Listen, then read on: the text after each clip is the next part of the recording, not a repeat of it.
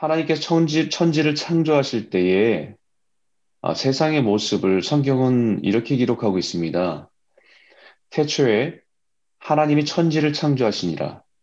땅이 혼돈하고 공허하고 흑암이 깊음 위에 있고 하나님의 영은 수면 위에 운행하시니라. 하나님이 천, 천지를 창조하시기 전에 세상의 모습을 혼돈, 공허, 어둠이라고 표현합니다. formless, empty, darkness입니다. 그래서 오늘 본문에 이사야도 그것을 염두에 두고 하늘을 창조하신 이 그는 하나님이시니 그가 땅을 지으시고 그것을 만드셨으며 그것을 견고하게 하시되 혼돈하게 창조하지 아니하시고 사람이 거주하게 그것을 지으셨으니라고 하는 것입니다. 하나님께 창조한 세상은 혼돈이 아니라 아, 케이오스가 아니라 코스모스입니다. 혼돈이 아니라 조화입니다. 아, 공허가 아니라 충만입니다. 어둠이 아니라 빛입니다.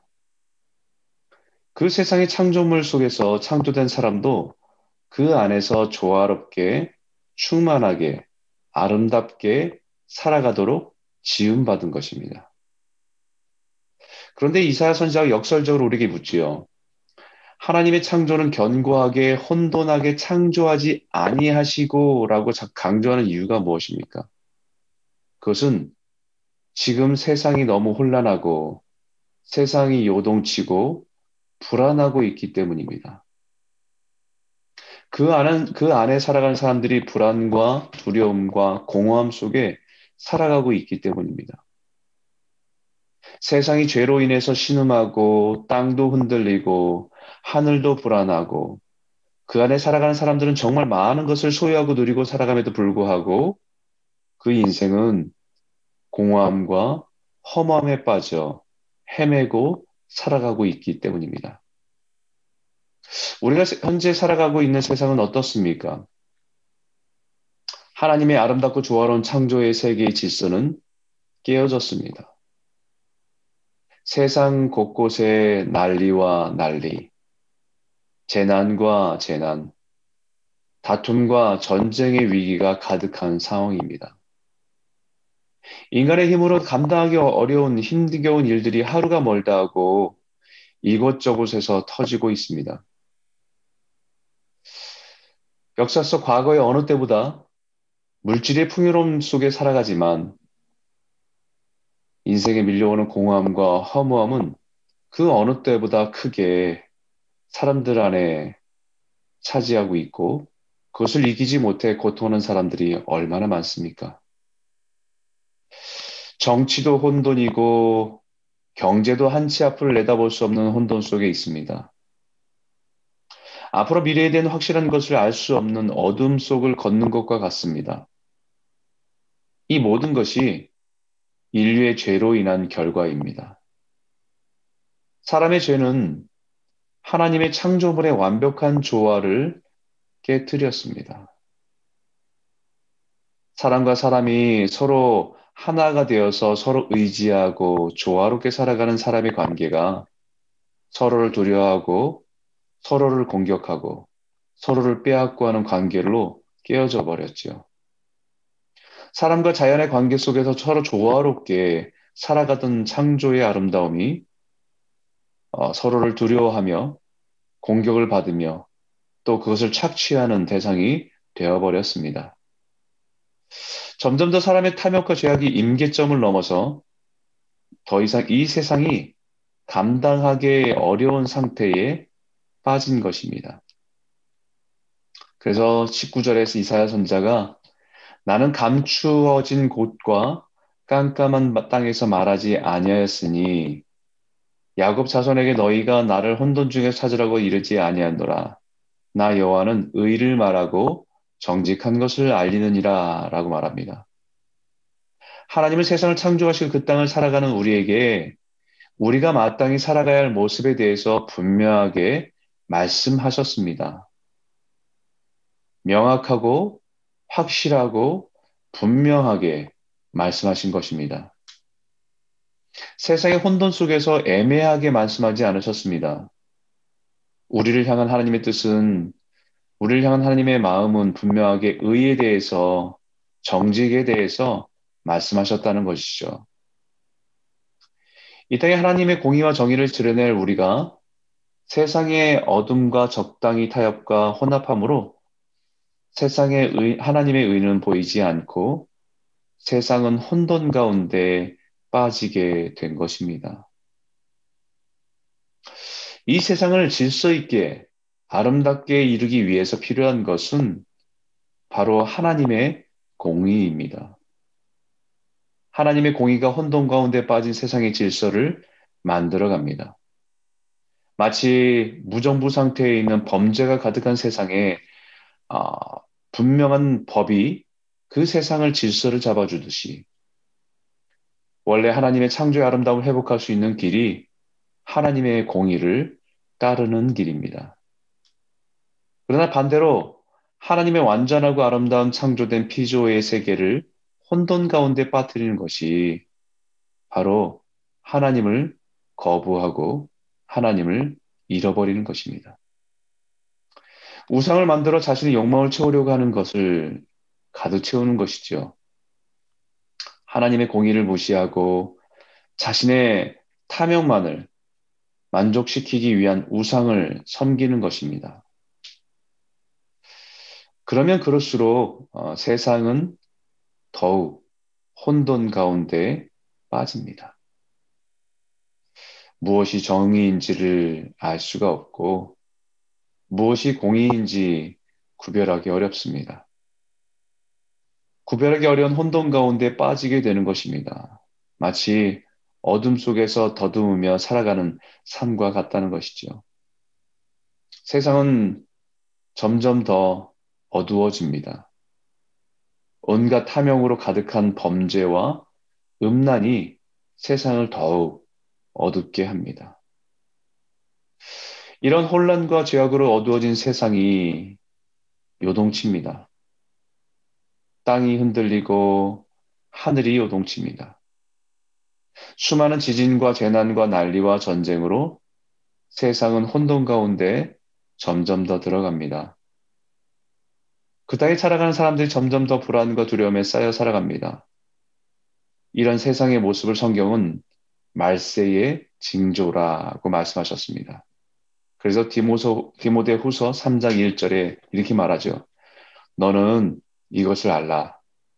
말세에 고통하는 때가 이르러 사람들이 자기를 사랑하며 돈을 사랑하며 자랑하며 교만하며 비방하며 부모를 거역하며 감사하지 아니하며 거룩하지 아니하며 부정하고 원통함을 풀지 아니하며 무함하며 절제하지 못하며 사나우며 선한 것을 좋아하지 아니하며 배신하며 조급하며 자만하며 쾌락을 사랑하기를 하나님 사랑하는 것보다 더하고 경건의 모양은 있으나 경건의 능력은 부인하니 이 같은 자에게서 내가 돌아서라.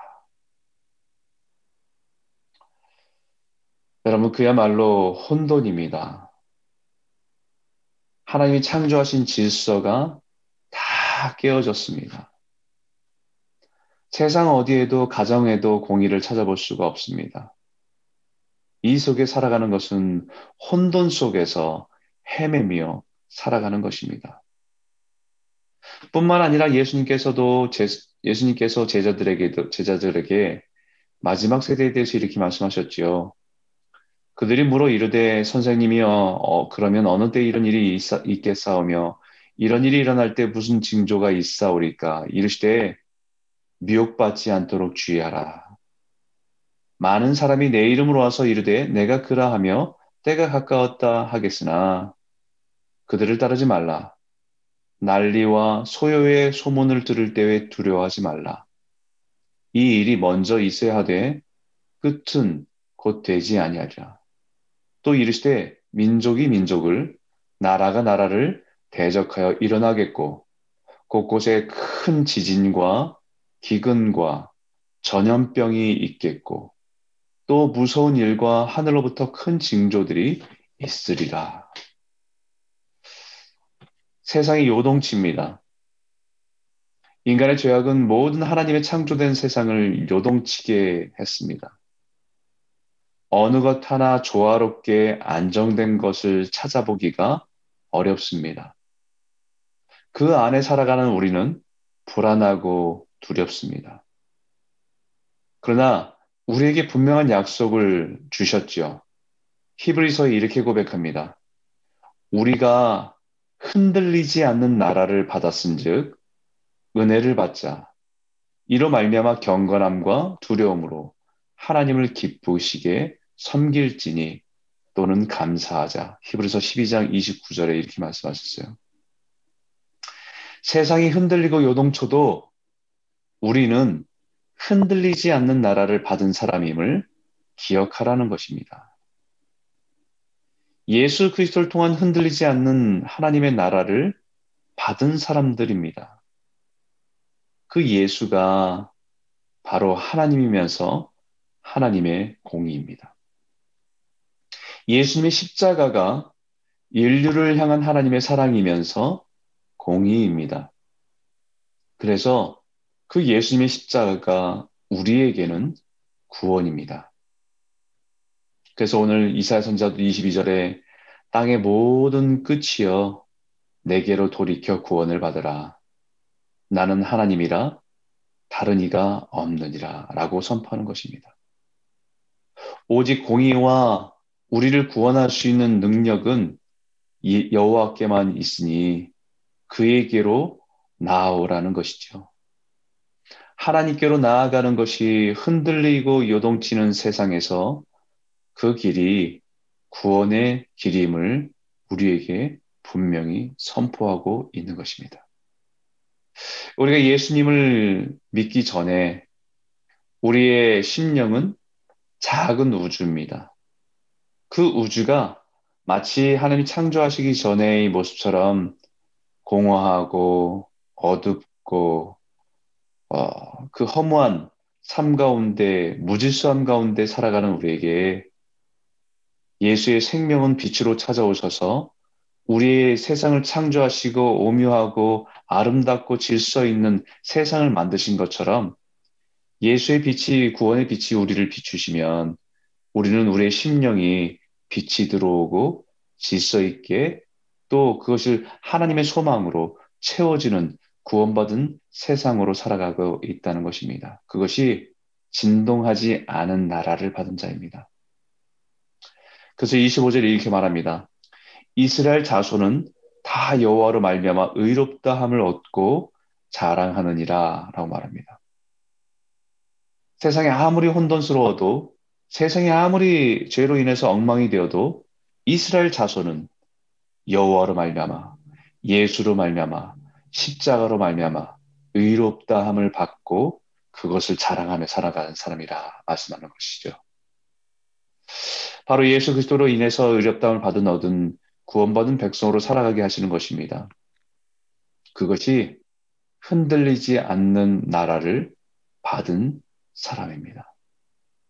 세상이 흔들리고 요동치고 불안하고 혼돈과 어둠 가운데 있어도 우리는 하나님의 나라, 빛의 나라, 공의와 정의의 나라에 속한 사람들로 요동치지 않는다라는 것이죠. 사랑 성도 여러분, 어, 1년이 넘는 시간 속에서 우리는 코로나를, 코로나라고 하는 질병을 겪고 있습니다. 아직도 어, 그 상황들이 아, 완전하게 나아졌다고 할 수 없고, 많은 나라에서 여전히 또 다른 어, 그런 위험들이 일어나는 것을 보면서 우리 마음에는 여전히 불안함과 두려움들이 아, 밀려옵니다. 세상을 바라보면 경제가 혼돈스럽고 나라와 나라의 관계들이 예민해지고 금방이라도 전쟁이 일어날 것 같은 그런 위기 가운데 세상이 흘러가고 있는 것을 봅니다. 우리가 편안하게 생각했던 자연의 질서도 깨어져서 이제는 자연이 우리에게 위협이 되고 두려움 가운데 살아갑니다. 이 모든 것을 통해서 우리에게 말씀하시는 것들을 놓치지 않길 바랍니다. 우리는 진동하지 않는 나라를 받은, 요동치지 않는 나라를 받은 하나님의 백성입니다. 아무리 세상이 혼돈스러워도 그 은혜 가운데 평안 가운데 살아가는 자로 우리를 부르셨다는 것 잊지 않고 오늘도 평안 가운데 살아가시고 두려움 가운데 근심 가운데 있는 자들을 예수의 생명으로 인도하는 복된 귀한 성도들이 다 되시기를 주의 이름으로 축원합니다.